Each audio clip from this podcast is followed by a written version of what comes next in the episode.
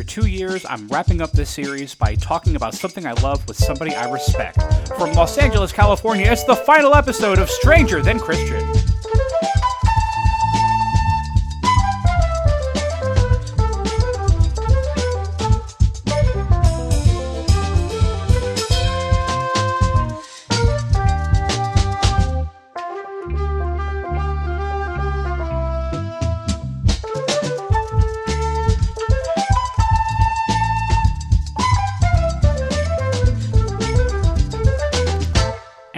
Has all come to this, the final episode of Stranger Than Christian. My name is Christian Carrion. Thank you for tuning in. Thank you for tuning in since 2020. When I started this show, we were in the midst of a pandemic. We were in the midst of a seemingly global lockdown. And I was starved for human contact. And in that feeling, I sensed an opportunity to become the broadcaster that I wanted to be on my own terms and I set about making a show that I would want to listen to. And it was based around free form conversation, no script, no agenda, no ambush. Just want to talk to people and find out how the rest of the world is living and offer some comfort, offer some relatability, some validation, and I got a lot of that in return as well. Uh, over 80 episodes later, I've talked to people from dozens of different countries, from just about every state in America. I have talked to people from all walks of life. We've laughed and we've cried. As corny as that sounds, that's exactly what's happened. There have been some, some episodes where we're rolling with laughter. There were some episodes where I or my guest would just break down crying. And you know, you take those experiences and you look at them as a microcosm of the world. There are happy times, there are sad times, and I'm proud of this project as a document to this period of personal growth um, that I've made in myself. And, hmm, okay. This project for me symbolizes the beginning of what I consider to be the greatest creative renaissance in my life. Like, I am able to create again. I'm able to write things again. I'm able to record things again because I feel like I have the energy and I have the discipline and I have and I have the the you know the drive to make it happen. Um, and so this project will always be very special to me. I will keep this online for as long as I possibly can. It may be on streaming, it may be on the Internet Archive, but it will be somewhere. Um, there are no plans to take the episodes down right now, but this is the last one and it's the last one because um, I received a pretty unique opportunity. I was brought on by the National Archives of Game Show History, which is part of the Strong National Museum of Play in Rochester, New York. I was brought on to do a podcast, produce and host a podcast, wherein I interview and talk to people who have been contestants on game shows. And so, what this does for me is it enables me to do my show in more or less its current format, but every episode I get to talk about something that I love. You know, I've been a contestant on six game shows, so there is a bit of commonality between me and all these people that I think I can speak on in a way that somebody else might not be able to. And so, it's been immensely gratifying being able to talk to these people and produce this show. It hasn't premiered yet. The title is tell us about yourself. Conversations with game show contestants. So that's what you'll be able to search for uh, hopefully soon. I will be in touch on twitter and social media about the premiere of this show and i really hope you enjoy it. I think you will. Um, again what i consider to be the success of this project is that it's the thing that i'm doing or the thing that i've been doing for two years with the flavor of the thing that I've been enjoying all my life. And so I feel like I have breathed new life into myself in terms of this type of broadcasting. Um, so, yeah, keep an eye out for it. Tell us about yourself. Conversations with game show contestants. Um, yeah, you're going to like it. So, to celebrate my transition into this project, today I'm talking to a man named Randy West. Randy West is a professional voiceover artist and game show announcer. Now, he's been in the. Who's following me on Instagram? Leave me alone. Sorry, I forgot to put my phone on Do Not Disturb. Anyway, Randy has been in the industry for decades, and he was a disc jockey for years and years. He, he was a contestant on a bunch of game shows, Press Your Luck, To Tell the Truth, many others. And you might know, and you might know his voice um, from his years on The Price is Right. He was the longtime announcer of Supermarket Sweep, which, if that show was as much of a part of your childhood as it was mine, you will know his voice immediately. And it was just a pleasure to be able to talk to him. He wrote a book about the ins and outs of many aspects of the television industry in the years that he's worked. Uh, lots of stories that he's heard, lots of interesting anecdotes and cautionary tales. And he's going to talk about that a lot in this interview. And I'm proud to be able to have this conversation with him. Um, he represents a type of television that has made me who I am. And so to be able to have this conversation with him and to record it and to bring it to you um, is an honor and a privilege, as it has been over these past two years. So. We're going to do it. It's going to be great.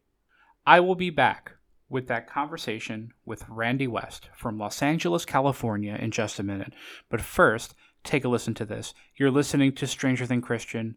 For the last time, thank you so much for everything. Stay right there.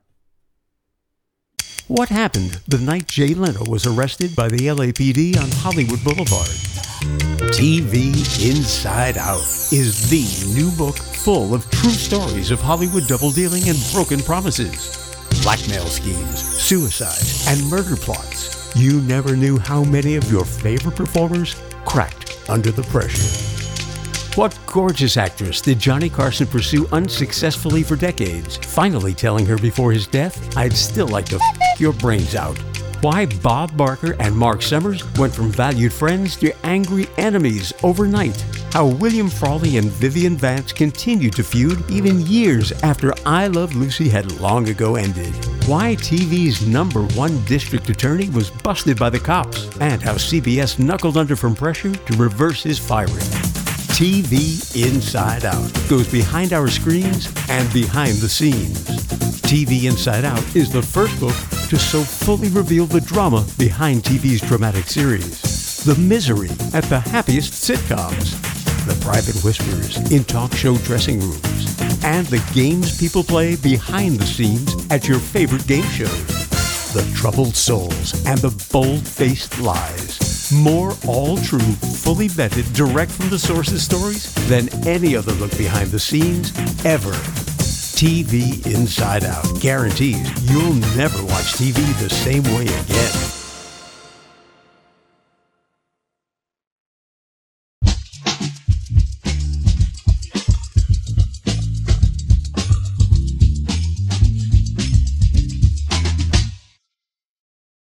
Joined with computer audio. There I am. There you are. There you are. Randy, can you hear me?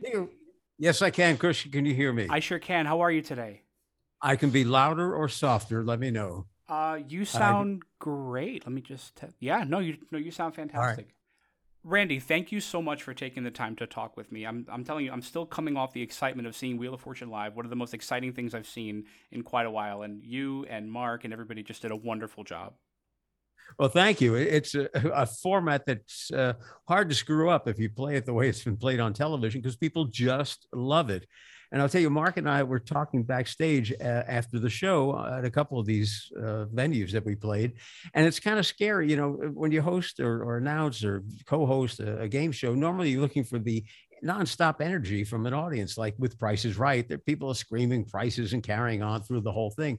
But at Wheel, there are moments where the audience is silent, and it's a little unnerving because you think you're losing them for a moment.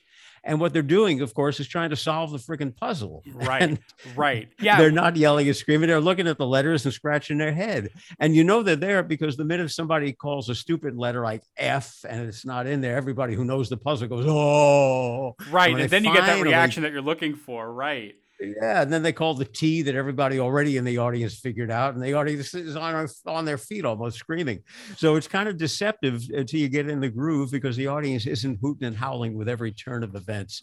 But that show, as Price is Right, uh, that has been successful on the road, are so loved by the audience that it's really hard to uh, to screw it up. So uh, Mark and Todd Newton and all uh, Mark Summers and David Ruprecht and and uh, all these folks, uh, Jerry Springer, who have done the show uh, these shows on the road uh, are treated really to a lot of love and respect that they haven't individually earned necessarily. It's the good vibrations uh, and and the you know good feeling that people have about these shows that we sure. get to skate. Sure, skate and, and uh, and and that's what game shows are all about at, at, at, the end of the day. And you know, hosting Wheel of Fortune, and I noticed that from an audience point of view, hosting Wheel of Fortune is a much different challenge than hosting a show like Jeopardy or The Price is Right because, yes, they are.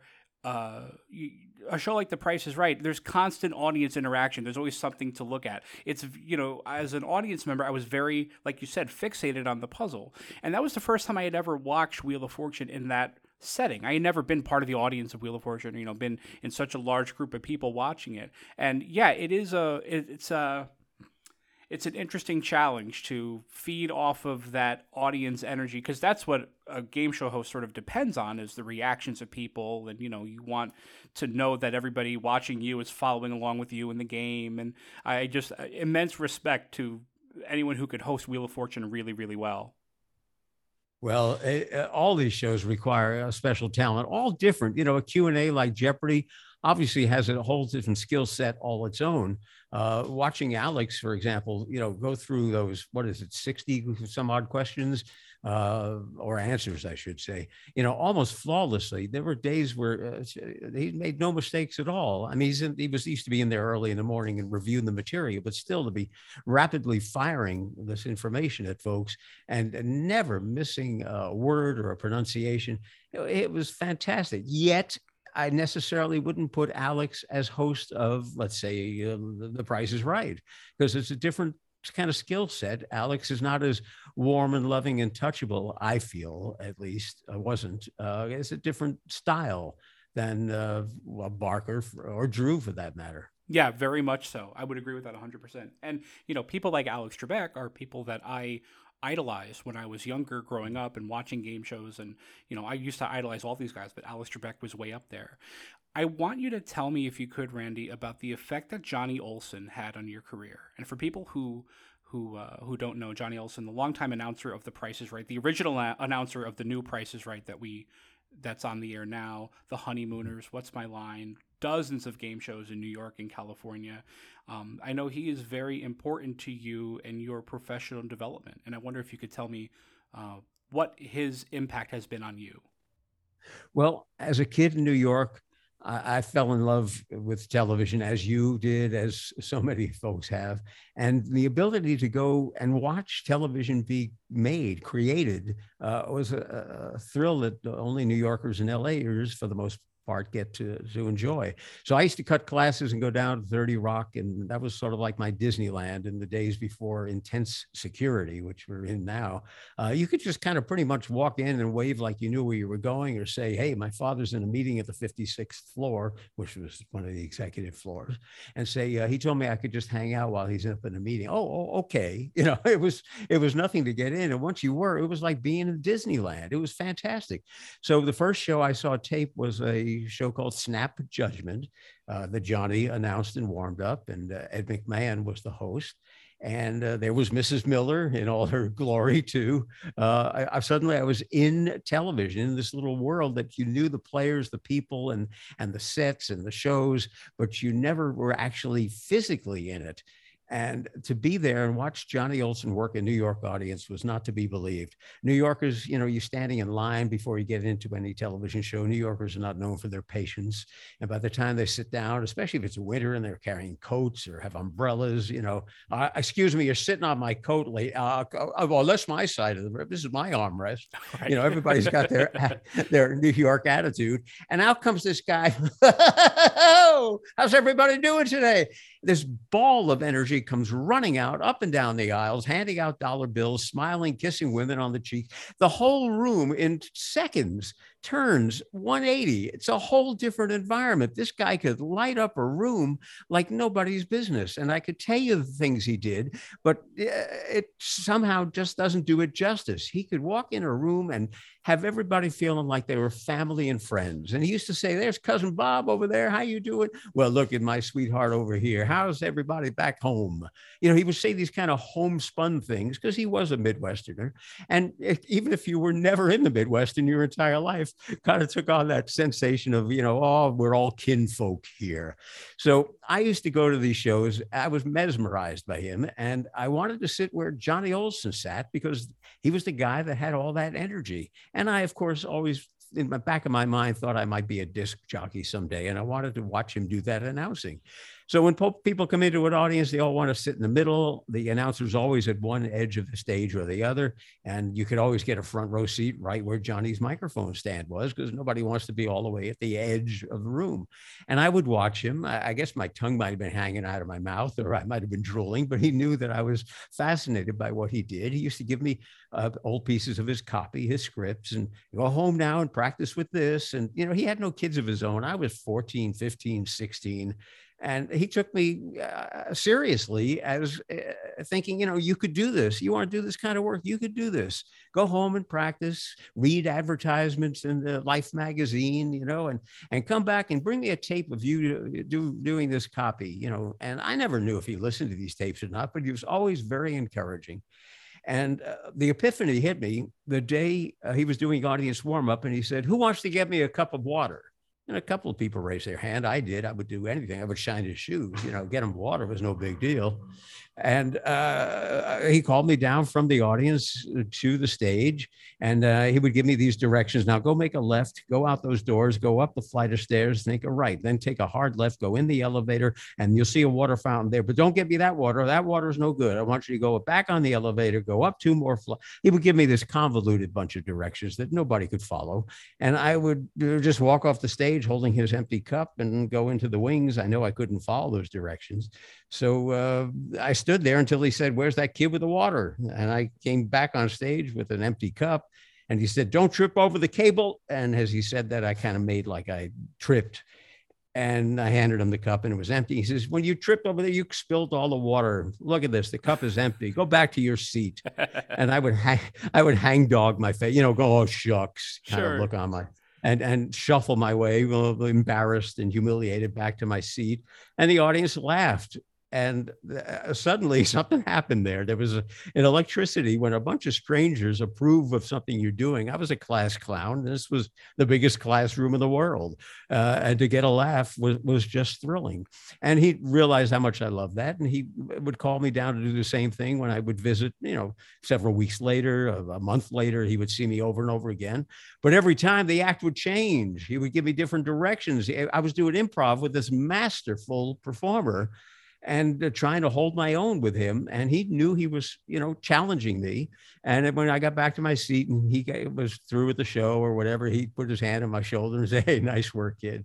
And we giggled together. And uh, that grew into a friendship. Long story short, well, it's too late for that, but no, I love it. We, yeah, we used to correspond. Uh, after he left New York in 1972, he came out. Mark Goodson wanted to do the new Prices Right because it was loaded with advertising copy. The whole show is is reams of copy, and Goodson knew that he, uh, Johnny could make it fun and energetic and not sound like a giant commercial. Johnny didn't want to come to L.A. He'd been here previously in the 1940s in New York uh, uh, and went back to New York, I should say. Penny didn't want to be here, his wife. Uh, but he was lured away because Goodson wanted him. And that's when I saw him again in 72 is when he left. I came out in 79. So there were seven years when I was still in New York and he was in LA. When I came to LA, I went down to Television City. He was doing, as you mentioned, The Price is Right. And I figured I would reintroduce myself. And he said, Hey, Randy, how have you been?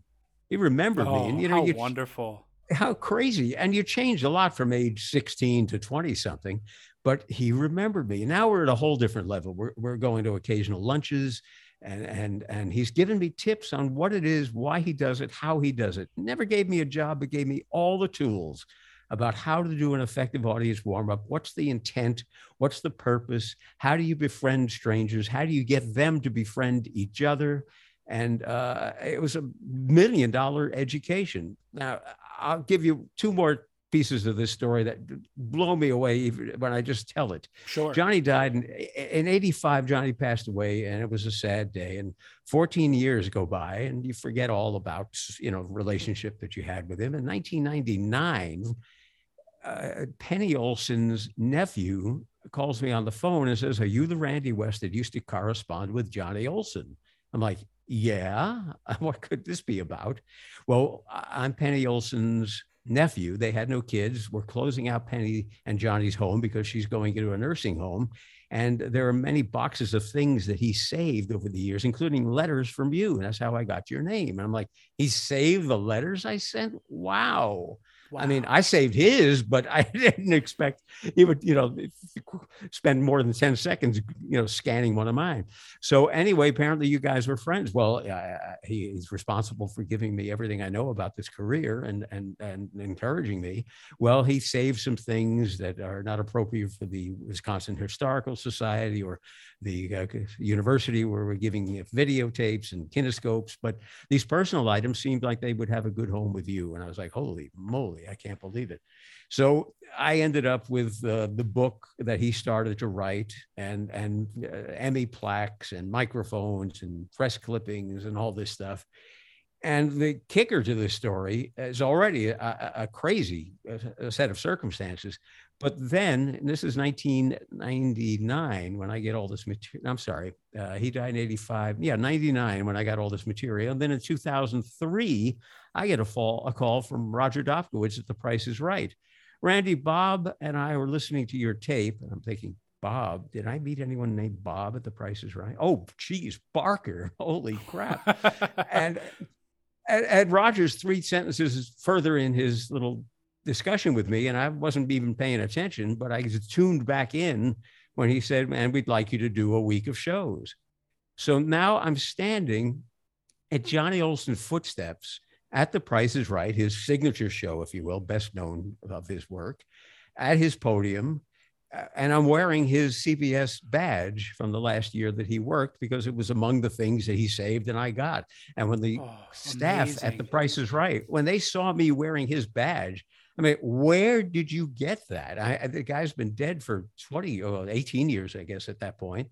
And uh, who, how did you know him? And I tell them the story, and they're just blown away as anybody would be uh, that this guy played such a recurring role in my life and uh, as a teenager as a young adult as a guy starting in the industry and now uh, working at the price is right uh, already with a career that he inspired and that i uh, learned greatly from what uh, he had done before. Amazing. You know what I love about that story, Randy? It starts with an adult identifying a kid's passion and taking it seriously. And when it comes to kids loving TV and loving game shows, I think it's very easy sometimes for adults to not take that seriously. And I know that when I was into what I was into when I was younger, I loved Jeopardy and Wheel of Fortune, and I just got Game Show Network. I was learning all these things, and it was very easy to laugh me off. Go, oh, you're going to be like the next Wink Martindale, and that would be the end of it. but to see that it's a viable path and that there's a there's a there's a legitimate passion there and to encourage that i think that's beautiful well, it was such a gift because my parents thought I was out of my mind. What are you going to do for a living? You're going to talk on the radio? You're going to talk on the way, get a real job, you know, go to med school, go to law school, go to become an accountant. So there was no love at home. And that was some of the fascination I had with Johnny. He was like, you can do this. And I, I'm sure he saw no talent, but he certainly saw passion. And to have encouraged me, be the sole person, frankly, at that age who would encourage my pursuit, you're absolutely right. It was a tremendous gift. And every everybody, I think, who wants to get into this business probably faces the same thing. Oh, you're out of your mind. And the industry itself, as you know, is full of rejection. So even those who have support at home get a lot of no's on their way to getting a single yes. That's right. Uh, and you learn from yeah. each of them. Yeah, yeah. sure if do. you if you can hang on long enough. True, exactly. Well, you know, getting into game shows is a great way to experience the world of broadcasting, and you've done that several times. And you were a contestant, Randy, on shows that I grew up loving. Uh, Press Your Luck, uh, To Tell the Truth. You were an imposter on To Tell the Truth. You were on What's My Line. You were on Face the Music. These are all shows that have uh, incredible uh, sentimental significance for me, Mm. and you were there. And I Well, wonder if. Mhm. Go ahead. No, no, please after you. Well, I, I, I, the only reason I was there, well, you know, most people want to go because they win a, know, want to win a car or a boat or a, a Lee press on nails or something. I was only there because I just loved the business. It, it plays right off of that passion. How can I get in this world? And the only access point uh, for a non-professional is as a contestant. And that was really my motivation for being on these shows. It was less about the prizes and so much more about being in the environment, in that world, and and watching it and being part of it. And that was uh, fascinating to me. And it turned out to be a way into the business, unbeknownst to me, because when you win, uh, if you're a successful contestant on a game show, many of them are called back for those producers to develop new shows. You know, you can invent checkers and it plays like a lousy game unless you have two people who understand the game and know how to play it and make it exciting. Uh, if you have idiots playing it, it just doesn't work. So uh, producers will call back contestants who are particularly charismatic or seem to know gameplay well to have them run through the new ideas to see whether they work or not. And Jay Wolpert was one of the producers who saw that in me and used me in that regard. And I would go back every week as he was putting changes in developing a, a, show called Faker's Fortune that never got onto the air, to the best of my knowledge, or might have in another form after it evolved. But uh, you know, he said to me, "Randy, when I, you said you wanted to pass your turn to the other player, what, what were you thinking?" I said, "Well, I was thinking I didn't have much of a chance under this circumstance, and the, and I was able to explain my motivation as to why I was playing the way I was, and that was fascinating insight." To somebody who's creating, you know, inventing a game. And he called me back next week, and uh, we we changed that thing where you pass or play. Now it's going to be this or that. Let's play the game and see how it works. And he was like confiding in me at, at a level I, I'd never seen before. And this was true with some other producers who called me back, Bill Carruthers, example. And you got to suddenly be in the game. And long story short, I keep saying that because I'm so long winded. No, but I love it. I love it. in one of these run throughs, somebody, it was Stephen Radosh at Marty Pasetta Production says, All right, let's run this like it's a real game instead of just like sitting and kicking it around. Let's put it on its feet. So the show opens with the announce, and I say, oh, Can I read that? Uh, yeah, sure. Okay. And, uh, you know, you're in an office somewhere, and I go, Ladies and gentlemen, it's time to play whatever, whatever. And here's your host, Steve Radosh. And eventually, I would just be the guy that did that that, that 10 seconds at the run through. It, it gave me my jollies. And one time they said, Hey, we're going to pilot with the show. Do you want to announce it? And that was the entry point. That was the moment I became not a contestant, but suddenly a working announcer. And of course, I only got that opportunity because I had been on the radio for years and years and years. So there was some background. It wasn't just, you know, somebody came out of the woodwork and said, Hey, pick this kid, you know, like I was discovered at Schwab's pharmacy, you know, but sure, uh, you put your work in. Yeah. So that opportunity to suddenly announce a pilot, bang, that was the moment. So it all those contested appearances that you were talking about, that was a way to get in and it actually turned out to be a way in. And i'm sure if you ask 100 people how they got into the business no two would have the same story. And this is a most unique one as, as, much as anyone else's would be. I love it. I love any opportunity to make those dreams come true. You know i, I love hearing about it. I'm, I'm going to talk about some of the nuts and bolts of the shows that you have been on. There's one question that i have and it has to do with you appearing on Hit Man and then appearing mm-hmm. on Press Your Luck. So both of these shows were hosted by somebody who I looked up to when I was very young. His name was Peter Tomarken. Left us way yes. too soon. Very talented host. And you know, just for a bit of backstory here, I was on The Price is Right in 2007. It was three weeks before mm-hmm. Bob Barker retired. About a year later, he wrote his autobiography, Priceless Memories, and I went to New York to the book signing. I was first in line for his show in 2007, and I was first in line for his show, or for his book signing, rather, in New York a year later. Wow. And, he, and he didn't cool. remember me, and I don't expect him to because he meets so many people, and he had been off TV for a year at that point. I mm-hmm. wonder if Peter Tomarken remembered you between Hit Man, and Press Your Luck. And I wonder if there was any sort of dynamic there by which a host remembers a contestant on another show of his. In this case, not at all. Not at all. Uh, Rod Roddy worked both shows, and Rod was a friend, and uh, he was surprised to see me on both occasions because we didn't talk about my showing up. But Peter did not recognize me, and, and that was just fine with me.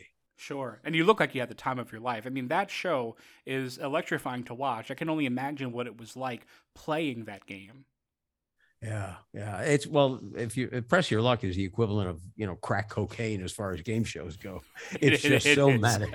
It's so wild. It's so crazy. It's so over the top and uh, you know, and I, will be honest with you, you know, I, I, you juice it up a little bit because oh, I did at least because I know they're looking for somebody who's expressive in their emotions. So you know, while I am excited, uh, I just give it a little more energy because that's what they're looking for. So there's a way to be a contestant without being phony, but just you know, increasing, maximizing what you're actually feeling. Oh, sure. And a lot of potential contestants don't realize that. You don't have to be born a contestant. You can you can zhuzh it up a little bit. And as a matter of fact, it's encouraged and almost expected in a lot of you know, for a lot of shows. The Price is Right comes yeah. to mind. Something about sure. that studio just turns everybody you know, just turns everyone's everyone's volume up by 10. You know, it's just being in that environment is is is is, is well, insane. doing the warm up the warm up of that show is like you know uh, you're being paid to do nothing because all you have to do is say hello and people are yelling and screaming. And it's just unbelievable. Uh, that's right. well most, especially most with fun. a voice like yours i mean you have one of the best come on downs i think of all the non-regular prices right announcers. I, I i I'm not in a position very often to do this show and tell the person I'm talking to, I've watched you for years. And I have, because your voice has echoed throughout my childhood on Supermarket Sweep, on The Price is Right, on Trivial Pursuit, on the Family yeah. Channel. I used to watch that. I watched it every day. It was wow. I was fascinated by that show. Wow. I'm I'm very appreciative. Uh, uh, and as much as joy as I might have brought you through the TV, believe me, the joy was all mine. Well, I, I appreciate hearing that. Thank you very much for everything. Um, let's talk for a second about To Tell the Truth. Now, Mm-hmm. It's easy to talk about being a central character on To Tell the Truth, the, the, subject of the segment, but there's a lot of preparation that goes into being one of the imposters. And I'll just quickly explain for anyone who doesn't, you know, who doesn't know the show. To Tell the Truth, essentially, it's three people. One of them has a fascinating personal story. The other two are trained to pretend to be that person, and they have to face a quick cross examination by some celebrities, and then they vote on who they think is the real person. There's a lot of prep that goes into the to, into that imposter role, and I wonder if you could expand on that a little bit. Well, most of it is uh, a talent that's spotted by the contestant coordinators or the segment producers. Uh, you're not called out of the yellow pages to be an imposter. It's somebody that they know could probably hold their own, that's glib and and outspoken and expressive, and you know could sell uh, what's the expression? Sell ice to Eskimos. You know, somebody who's uh, you know persuasive and and and thinks on their feet. So I mean, half of the battle is that. And I went in there. All you get, it seems it would appear that there's a lot of study and a lot of thought involved. All you really get is two paragraphs, a half a page about who the guy is, what he does, and then you get the chance to sit and talk with him for you know a couple of hours while the show is taping other episodes or you know while you're doing makeup and stuff, you can talk to the guy. But I kept trying to zero in on the specifics. And the segment producer said, no, no, no, no, no. If you try to remember everything you're asking this guy, you're going to draw a blank because you're not sure what he said. I don't remember exactly. And you're going to sit there and give yourself away as somebody who's not certain of the answers. The secret is get the idea, of course, of what it is he does, and then envision it yourself I was playing the part of a guy, uh, Rick London, who gives tours on a bus in Washington, D.C., of all the, the places where there have been scandals. Okay. So I could try to remember uh, which scandal was in which building and uh, all these details and what president was wrapped up in, in Watergate, which we all know was Nixon, but there were other stories like that that I don't know the details of. And uh, if I tried to remember it, I would falter. So the answer was it, make it up as you go along. It's uh, it shouldn't be called to tell the truth. It should be called to tell the BS. I mean, right. it's just go with the idea that that you perceive so he gives tours i didn't know that he has actors on the tour who act out the part of fawn hall or who, these different personalities who were in the news at that time in washington d.c i didn't know that. It only came clear when one of the celebrities asked him about what happens on the bus he brought out that information. I didn't have that and I didn't use that. And I just explained my own envisionment of, well, we got off the bus at the fountain where, where uh, this person had that uh, encounter and we all talked about it and laughed. And then we got back on the bus. I'm just making stuff up as I go along. And while you could spend days trying to know everything this guy knows about his business or his unique experience, uh, it was much more effective to know, hey, this guy does this and how do I envision how that might be? And then I look certain and secure in my answers. Well, it's almost a life lesson, right? The more confident you appear, the more confident you'll be. It's, it's you know, f- fake yeah. it until you make it. There you go. That's exactly it precisely. And I'll tell you what it came down to uh, when it came to voting. We stumped the panel. I'm happy to say. I think I drew two or three of the four votes. And I don't recall. Uh, it doesn't much matter. But we stumped the panel, which was the, the the idea behind the whole show. And three of these folks were trying to take apart what was said and which seemed to be the most logical. And of course, the grand dame of the show, Kitty Carlisle, who'd done the show for six or I think six uh, decades in a row. Uh, they flew her in for this 1990s version from New York. And she relied on something I didn't even realize, which was when all the BS is said and done, when they pan the three contestants, is it number one, number two, or number three? She's got five seconds there where she knows the camera's not on her. And she pulls out a pair of she calls opera glasses. I'll call them binoculars. Hmm. and she just stares at you. And if you're smiling and making eye contact, you're not a BSer. People who are lying tend not to look and give eye contact. Yeah. So she just that's her whole secret during that five second span of time where she knows she's not on camera, she just stares you down. I was looking at her and smiling just because I like her. And she's sure. She's yeah. And I would look at her all day, every day, and just smile at her because she's so wonderful. No, but she, she identified it as weakness. yeah. And I, I, unbeknownst to me, that's the whole secret of how she played the game. And uh, I, of course, drew her vote. At the end, they used to do in the old uh, What's My Line, I think, in the syndicated version, and to tell the truth, earlier, the, the mill around, which is at the end while they're rolling credits, everybody's out on stage and making small talk with each other, the, the celebs, the imposters, and the central figures. She came right up to me. She said, You fooled me more completely than I can remember anyone fooling me before. Oh, how just wonderful. I was just aghast looking at her. She says, You lie with impunity. and I said, Well, I think, I think that's a compliment. Thank you very much. In that game, it absolutely is for sure. You know, Randy, for somebody in a position like yours who is privy to a lot of the backstage dealings and gossip and hearsay and fun stories, I I always thought it would be great if there was a book of some of those inside stories because I love old broadcasting stories and if there was just like mm-hmm. a compendium of things that I could read about what's happened backstage at some of my like my favorite game shows, uh, I, I would I would read it I would read it cover to cover. Now you've written one of those.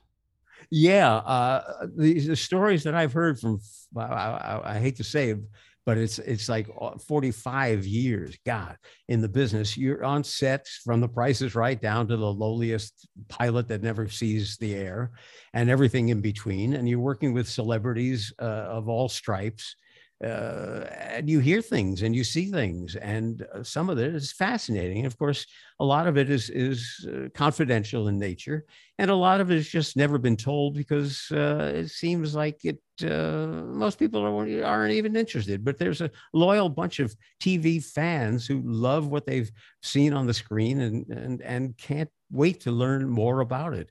So uh, I've written this book uh, over the past, I got six years that I've been actually working on it, but doing the research for for 40 years. uh, making mental notes and, and physical notes about, wow, I never knew that. And whoa, geez, you used to work with so and so, and he what? I mean, all the things that you hear and make small talk about uh, is beautiful information that's going to die with me or some all the people who are giving it to me unless somebody writes it down and it's the kind of book that i would have given anything to read because it is a beautiful insight into what goes on backstage who these people are when the cameras and lights are off and uh, some of them are very different. You mentioned Peter Tomarken before. Peter on air and off air, but Jekyll and Hyde, two completely different people. And none of this is meant to be criticism. It's more about insight into the human condition. How is it that people who have success, great money, great fame, are still miserable? I always thought if I had, you know, boatloads of money and everybody knew my name, that's all there would be to life. It would be a skate. But not the case. For some people, the richer they get and the more famous they get, the more miserable they are. And that study of the human condition fascinated me. So take the backstage information and that insight into how people tick. And that was the, the, the genesis for this book, which is TV Inside Out Flukes, Flakes, Feuds, and Felonies. And it came out just a couple months ago.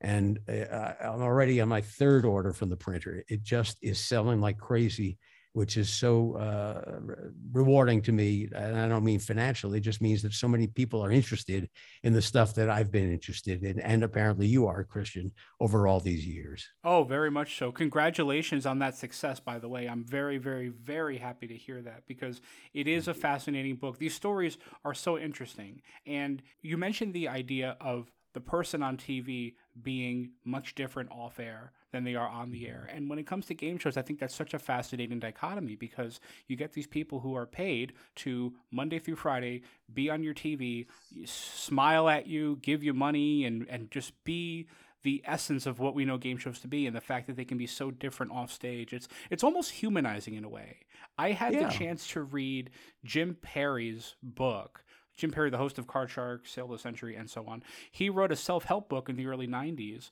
And he talked about some of his struggles with, you know, lack of self love and mm-hmm. lack of self respect and being afraid that every job was his last. And you look at a person like Jim Perry, who was the epitome of confidence on television, and the idea that he can be so not that off camera was it just it just it, it gives his character this whole new dimension. And that's what i love about about the stories in your book. Well it's it's uh, thank you. Uh, it's a a truth and it's seemingly ironic that people who are insecure put themselves in the position that is most uncomfortable for them.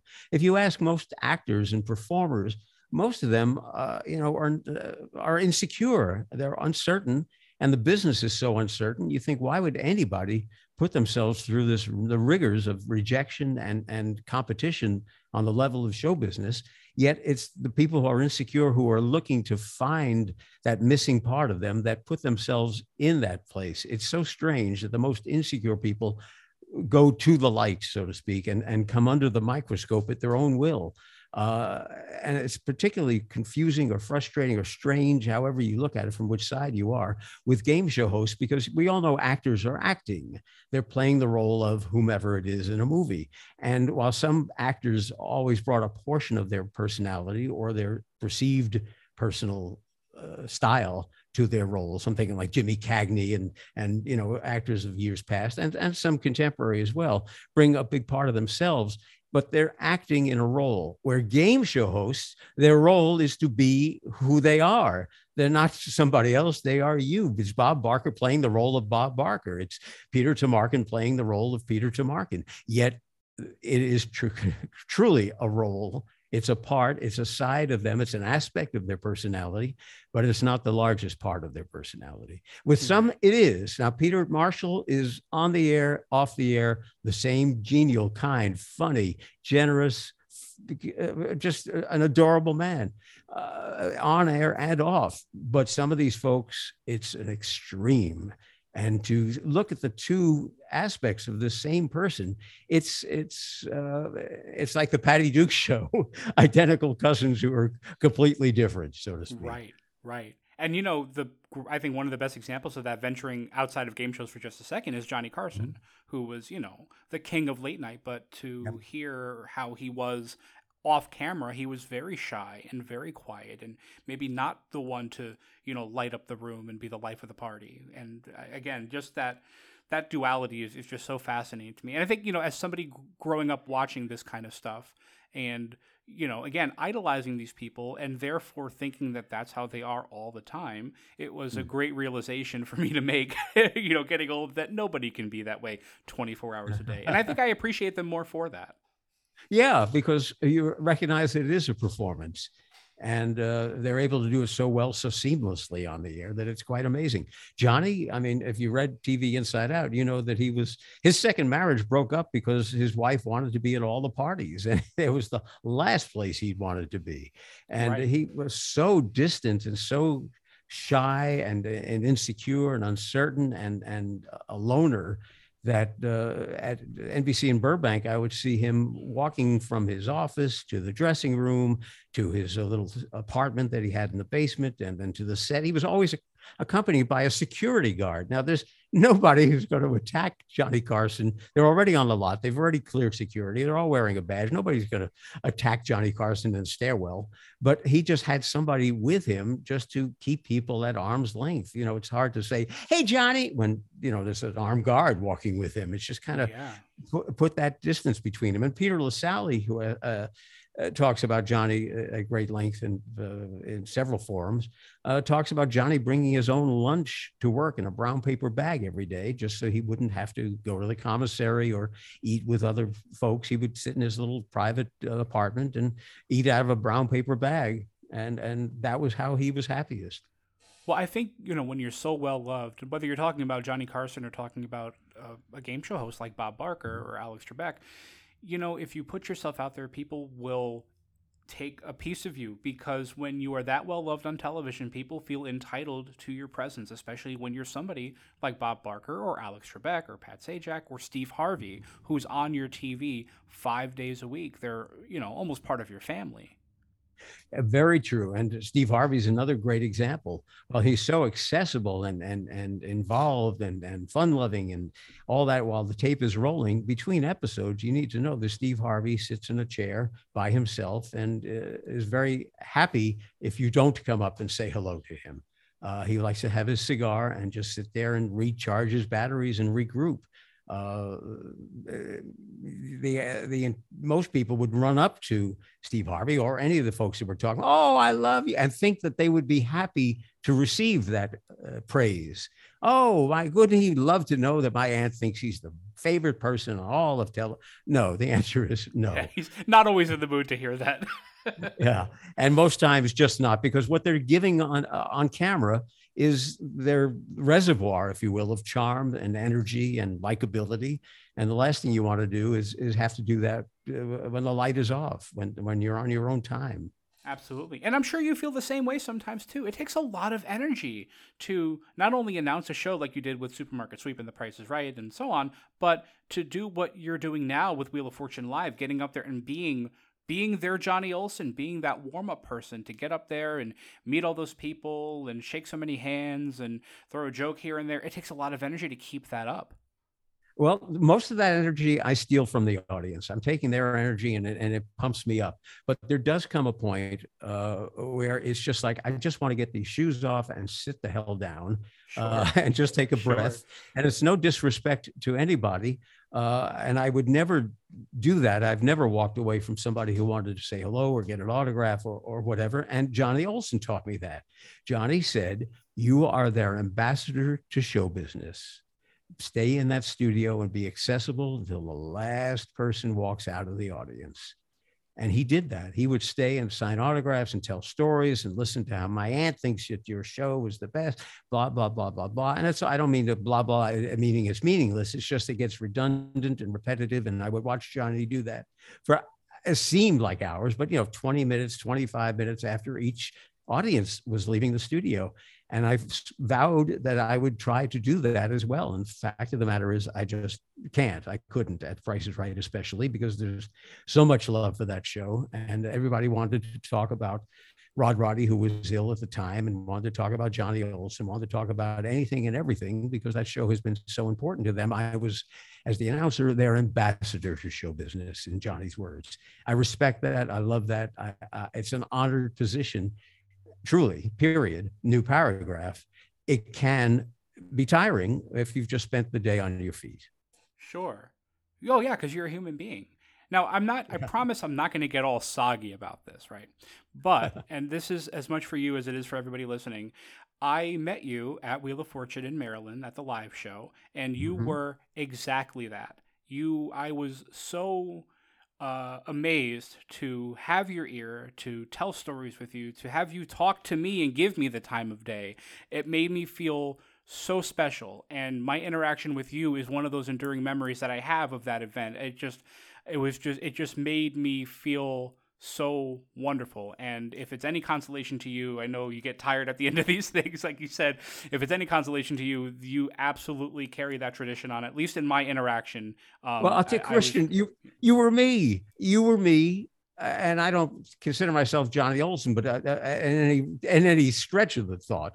But uh, you know, I was the announcer on the show that you liked, and and you wanted to because you have that passion, be part of it or know more about it, or or just be into it in some different, deeper level.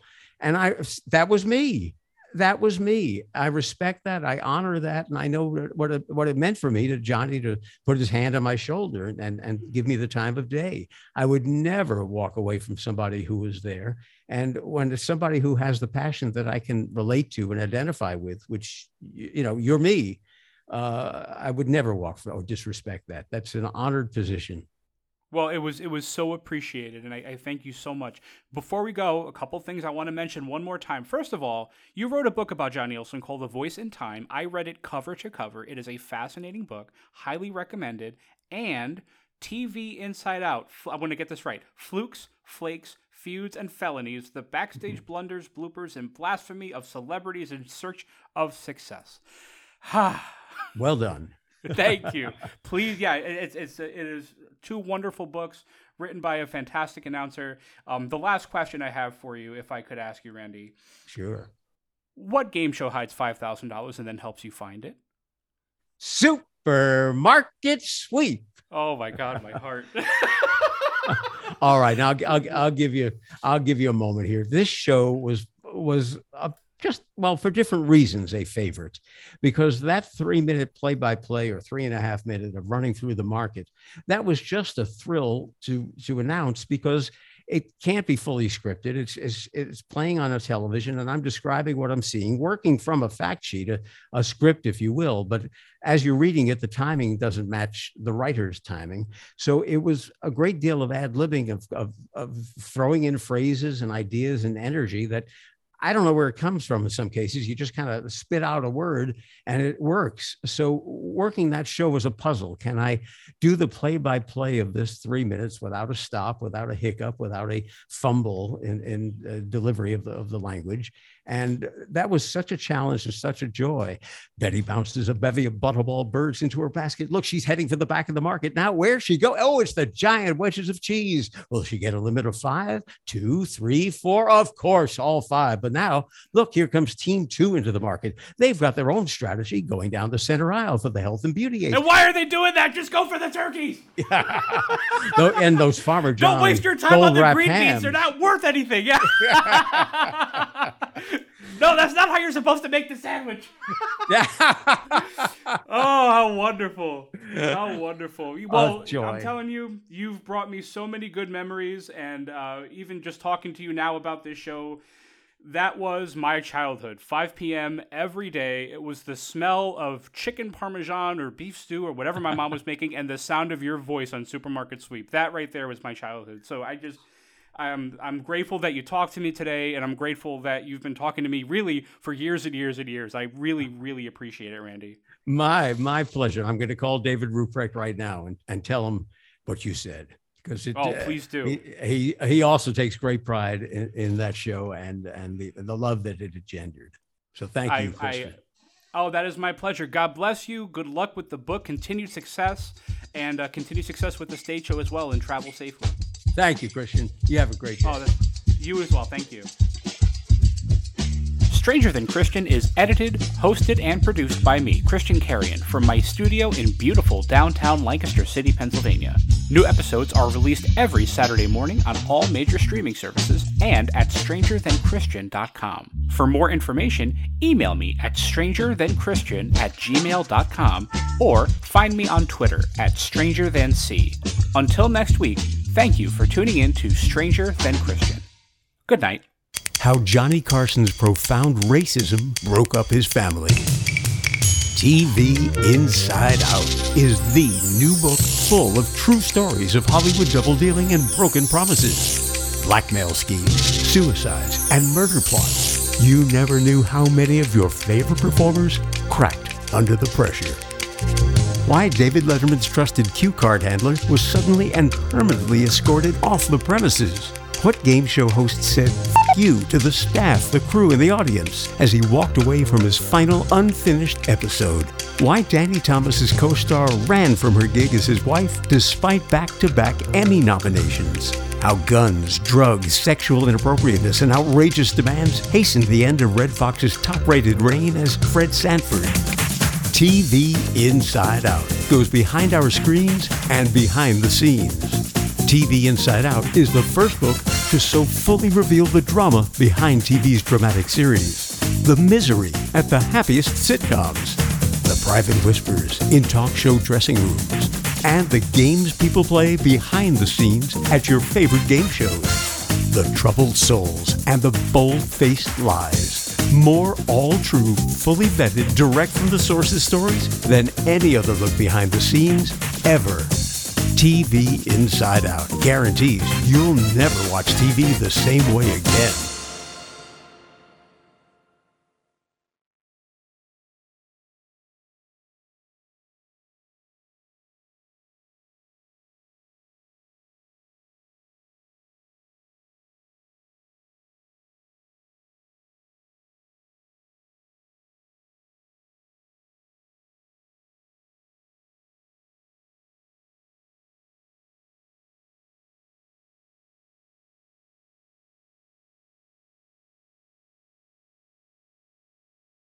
So that's it, guys. I just want to jump in really quickly uh, and say that I am very appreciative of everyone who has downloaded and listened to all these episodes and shared them and been patient with me while I tried social media. I tried Instagram. I tried Patreon. Um, I, at the end of the day, am very, very grateful to have had the opportunity to bring you this program. I started two years ago with the goal of becoming the broadcaster that I wanted to be, and I can say. Um, I could say that um that two years later is mission accomplished. So I really feel like um, I did something kind of cool, and that doesn't happen every day. So I'm going to take that feeling and ride with it for as long as I can. And I hope that you join me at my next gig. I think you're really going to enjoy it. Thanks, everyone. Good night.